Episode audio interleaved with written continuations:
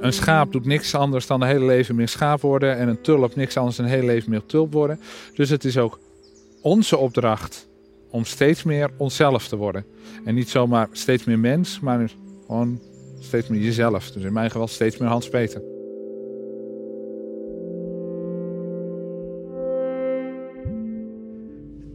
Vandaag ben ik in Den Bosch.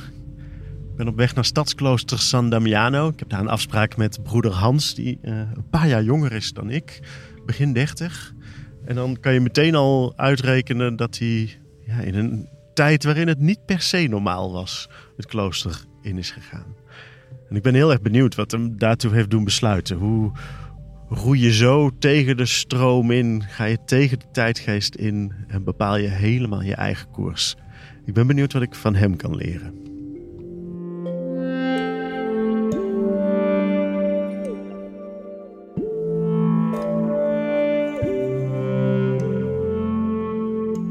Je luistert naar Kloosterleven. Mijn naam is Oscar Kokke en in deze podcast ga ik in gesprek met Brabantse kloosterlingen. Zij leiden een bijzonder leven waar ik eigenlijk amper iets van weet. En daarom ga ik op zoek. Wat bracht ze tot hun keuze voor het klooster? Welke lessen leerden ze daar over zichzelf en over het leven? En kan ik daar misschien iets mee? In mijn dagelijks leven.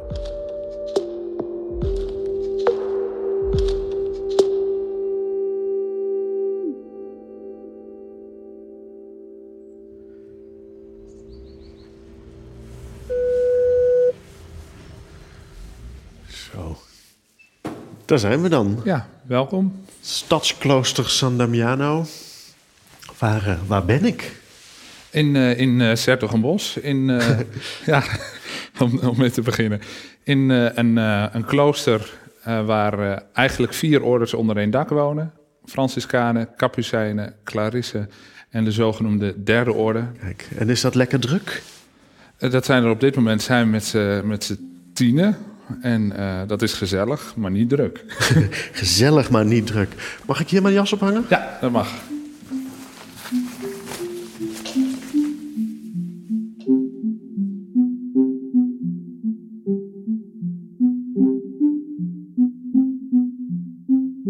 Ik was al heel lang op zoek wel naar iets om meer te doen met mijn geloof. Ik kende vooral kloosters met oude zusters, zal ik maar zeggen. Mm-hmm. Ja, en daar kom je toch niet binnen als man. Dus ik had dat ook wel een beetje geparkeerd. Totdat in 2010 wij een nieuwe pastoor kregen in Beverwijk. En dat was een Franciscaan. En die nodigde me uiteindelijk uit om mee te doen met een jongerenweekend. In de gemeenschap in Amsterdam waar hij woonde. En toen ik daar binnenkwam, in die hal van dat klooster. En ik kende daar niemand. Ik was daar nog nooit geweest. Ja, onze pastoor kende ik dus een klein beetje, maar nog niet heel goed. Maar ik wist gewoon, hier ben ik thuis, hier hoor ik. En dat gevoel bleef. Nou, na dat weekend wilde ik daar graag met iemand over dat gevoel praten. Ik dacht, met wie doe ik dat nou? Wie vertrouw ik genoeg? Toen dacht ik, dan onze pastoor, want die heeft waarschijnlijk hetzelfde ervaren, hoop ik. Maar ik vond het toch wel moeilijk om hem rechtstreeks aan te spreken, dus ik heb hem uiteindelijk een hele lange mail gestuurd. En toen ben ik dus ook gaan lezen over de spiritualiteit van Franciscus en Clara. En die sloot zo aan bij mijn eigen kijk op de kerk, op de wereld. Iedereen is welkom, we zijn allemaal gelijk. Goede omgang met niet alleen elkaar, maar met de gehele natuur. Want uiteindelijk zijn we allemaal schepselen van God. Dus is God onze vader. Maar we zijn ook kinderen van dezelfde moeder aarde. Dus, en dat geldt dus niet alleen voor de mensen. Dat geldt uiteindelijk ook voor de dieren. Daar moeten we ook de aarde mee delen op een goede manier.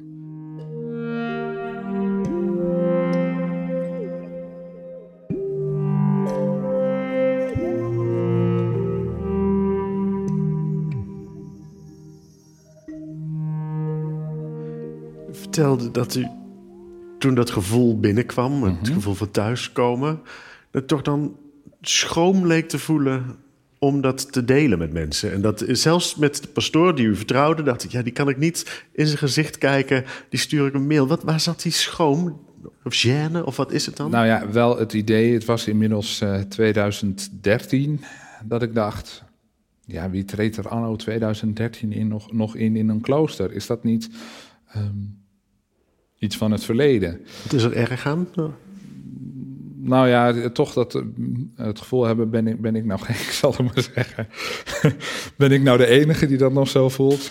Ik ben niet meer van deze tijd of zo. Maar kijk, dat was echt het gevoel in het begin. Hè? Omdat ik sta er nu middenin en ik weet gewoon, wij zijn nog steeds van deze tijd. Wij zijn niet van het verleden.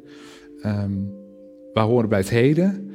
En het is onze taak om het ook weer door te geven naar de toekomst.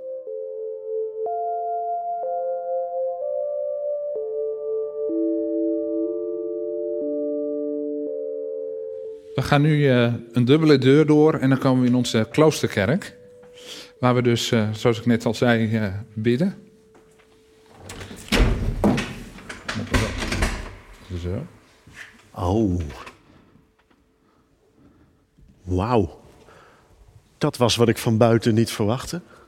Nee, van buiten heb je niet het idee dat die zo groot is. Dat klopt. Zoals dat hoort, een flinke rij houten kerkbanken. En we kijken uit op nog meer hout. Ja. Houtsnijwerk, beeltenissen van... Nou, dat moet dan wel Franciscus zijn. Wat dit een typisch Franciscaanse kerk maakt... is dat het zo sober mogelijk moet zijn. En daarom zijn alle altaren helemaal van hout. Mm-hmm. En het andere wat opvalt is...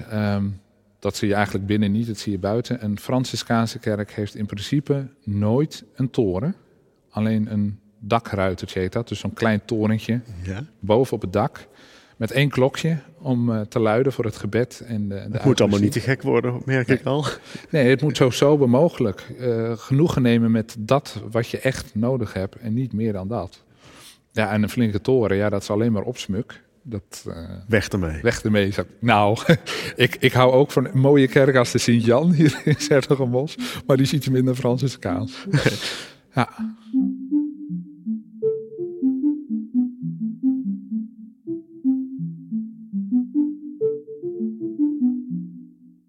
Voordat u het klooster inging, studeerde u waar? Aan de Rietveld Academie, onderdeel van de Amsterdamse Hogeschool voor de Kunsten. Maar wilde u dat dan eerst, die studie inzetten in de gewone mensenwereld? Was dat het oorspronkelijke plan of wist u meteen al... nee, uiteindelijk wil ik het klooster in? Nee, daar was ik helemaal niet mee bezig. Op mijn 21ste ontmoet ik ze voor het eerst en toen zei ik Franciscaan worden? Nooit. Nee. Maar wat was waarom u dacht, nee, nooit? Ja, ik denk dat ik, en wat mensen wel vaker hebben... en nog een wat ouderwets beeld van het klooster hadden... Voorheen, ja, dan waren je taken koken en wassen en de vloer dweilen. Niet dat ik daar iets op tegen heb, want dat doe ik nu ook met enige regelmaat. Maar dat was iets minder aanlokkelijk. Ja, en ik dacht, die hiërarchische structuren die er dan zijn... nee. Maar toen ik de Franciscanen echt leerde kennen... Toen was het eerste wat ik dacht, je ziet het verschil helemaal niet. Waarop de broeders zeiden, dat is de bedoeling ook niet, dat je het verschil ziet. Want het zijn allemaal broeders van elkaar... En toen merkte ik dat er dus echt ruimte was, ook in deze tijd... juist voor de broeders, niet-priester, om... wij zijn geen carrièrejagers... maar in ieder geval meer te doen dan de gang dweilen. En al heel gauw werd duidelijk, zo nog in de periode dat ik in de vorming zat... dat ze mij wel voor de communicatie wilden hebben... omdat ik dat uiteindelijk veel heb gedaan in de musea. Dus ik ben nu onze coördinator communicatie, zoals dat zo mooi heet...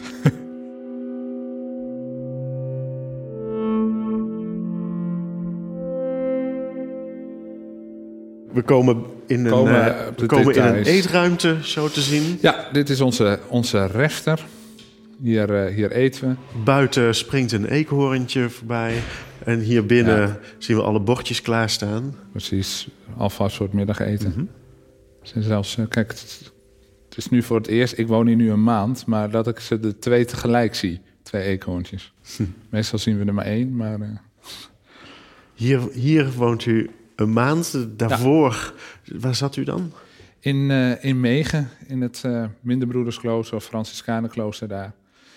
Want als Franciscaan treden wij in een provincie. onderdeel van de wereldwijde orde. En dus niet in een specifiek klooster. Dus wij zijn verzetbaar. Dus wij kunnen van de ene plek naar de andere. En dat gebeurt zo elke 8-9 jaar gemiddeld. En wat vond u nou in dat klooster wat u in de maatschappij buiten die muren niet vond? Vooral een stukje rust en regelmaat. Maar ook, kijk, ik was kort daarvoor, ik noemde bewust de naam niet, maar ik werkte bij een kleine culturele uitgeverij. Voor het eerst in aanraking gekomen met iemand waarvoor geld het allerbelangrijkste was. Ik werkte daar officieel 32 uur, maar ik maakte er op het laatst 50 en toen was het nog niet genoeg. En ik kreeg een hele lage vergoeding en kon mijn reiskosten nauwelijks dekken. Dus ik had voor het eerst ervaren dat de mensen echt over lijken gaan om hun eigen gewin te krijgen. En toen dacht ik, ja, daar hoor je heel vaak over en dat zie je heel vaak op tv, op internet. Dat moet toch anders kunnen? En echt dat gevoel van, nee, het gaat niet om geld en meer of carrière maken. Dat sprak me ontzettend aan hier in het klooster. Maar rust en regelmaat kun je natuurlijk ook vinden door zelf je agenda thuis strakker te bewaken. Dat is waar. Wat is hier dan toch de meerwaarde? Nou, omdat iedereen in hetzelfde ritme leeft. 'S Ochtends beginnen met het ochtendgebed, aansluitend ontbijt. 'S Middags een middaggebed, middageten, 's avonds avondgebed, avondeten. En als je je eigen agenda bewaakt, ja, dan bewaak je je eigen agenda. Maar als je met meerdere mensen in huis woont en die hebben weer andere agenda's, dat matcht niet. Dat wil niet zeggen dat het hier altijd matcht, maar het basisritme is toch bij iedereen gelijk. En dat geeft rust in huis.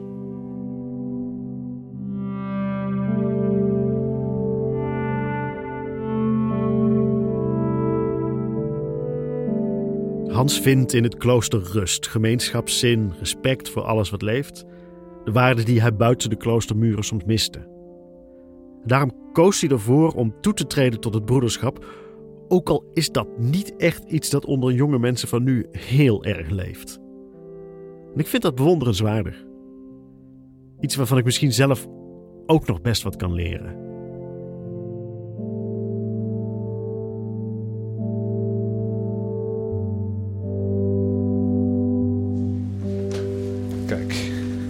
De ecologische tuin.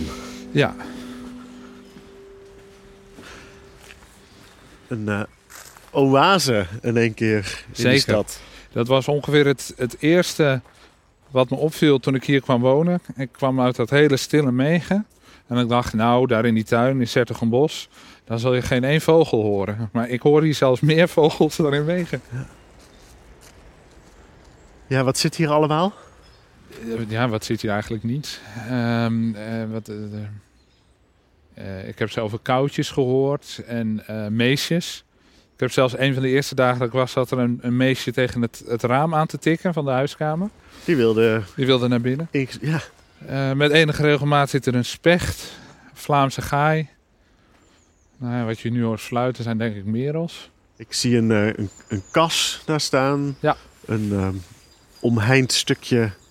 Waar volgens mij ook bijenkasten zijn? Bijenkasten ook, ja. Twee imkers die houden dat voor ons bij. Maar ja, dat hoort allemaal bij het stukje ecologie. Ik hoorde de specht volgens mij net. Ja. Dat getik. Ja, en centraal in de tuin staat weer een beeld van Franciscus. Franciscus met de vogels. Want Franciscus zag dus aan de vogels, ja, die doen hun hele leven niks anders dan steeds meer vogel worden.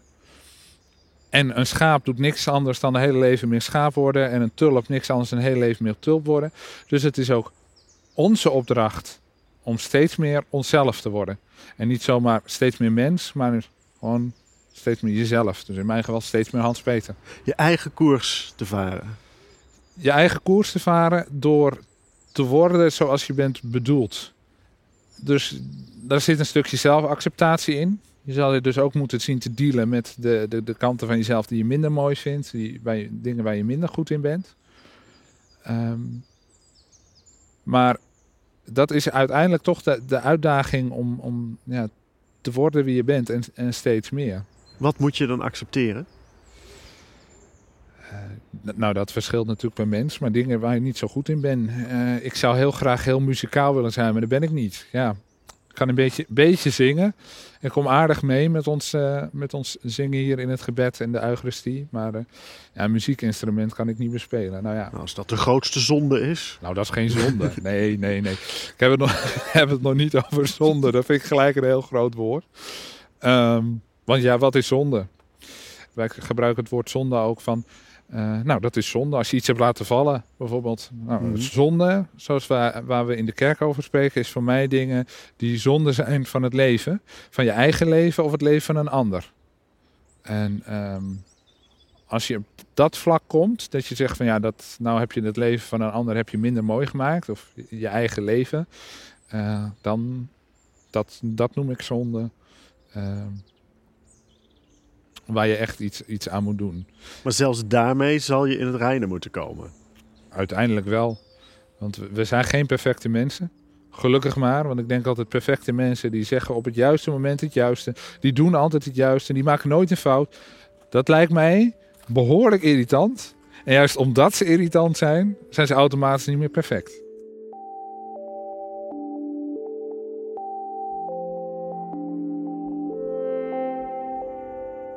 Tegelijkertijd mist u het niet ook wel eens? En ik had altijd in mijn gedachten om een gezin te stichten, ja. En kinderen te krijgen. Wat ik daar misschien nog het meest aan mis, is de partner en dan vooral het maatje. Waar als je s'avonds thuis komt, je lekker tegenaan kan zitten en je dag mee kan doornemen.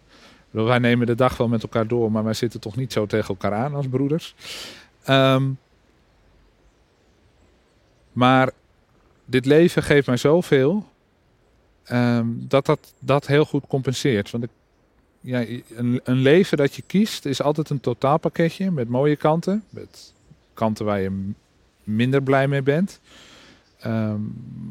Maar wat ik voor iedereen hoop in ieder geval is dat iedereen uiteindelijk op een leven uitkomt dat het beste bij hem past.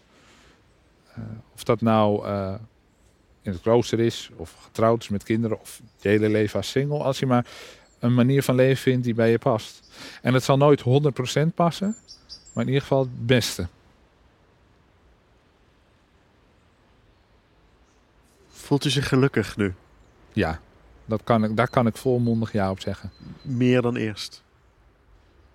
Ja, omdat ik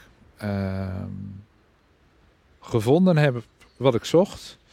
En ik nu de kans heb om dat met anderen te delen. Die mooie dingen die wij ontdekt hebben in het geloof, in het leven, kan ik nu delen met anderen. Op een laagdrempelige manier. En dat is gewoon heel fijn om te doen. En dat delen... Ik weet nog steeds niet of ik zelf meteen het klooster inga na dit soort mooie verhalen. Dat hoeft ook niet. En toch, als ik ook, net zoals u...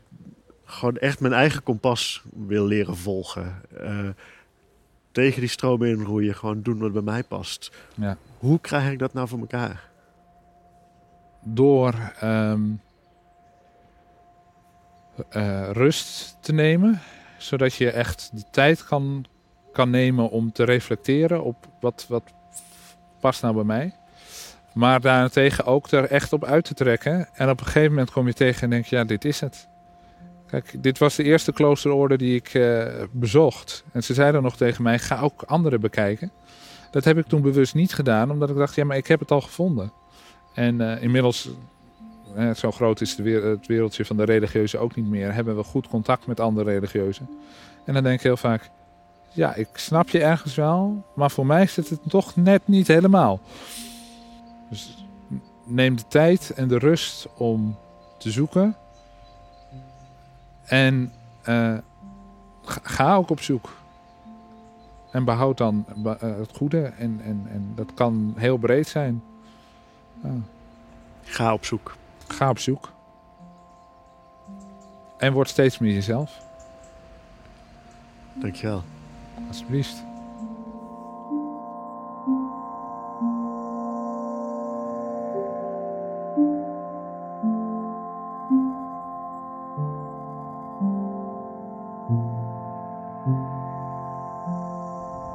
Zo.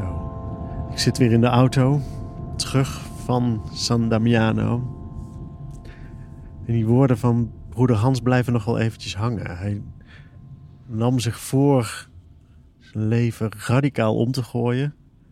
Vroeg zich af, wat zullen mijn vrienden er wel niet van denken? En toen hij dat roer eenmaal flink had omgegooid, zeiden die vrienden, ja, dit is wie je bent. Dit wisten we allemaal al lang. Dus ik moet daar misschien een voorbeeld aan nemen. Gewoon ook proberen om, zoals de vogels, gewoon alleen maar een vogel te zijn. Zoals het schaap helemaal niet bezig is met iets anders te zijn dan een schaap, maar gewoon zo goed mogelijk schaap te worden. Ik hoef geen broeder te worden. Ik hoef geen schaap te worden. Maar gewoon zoveel mogelijk mezelf is misschien al wel mooi genoeg.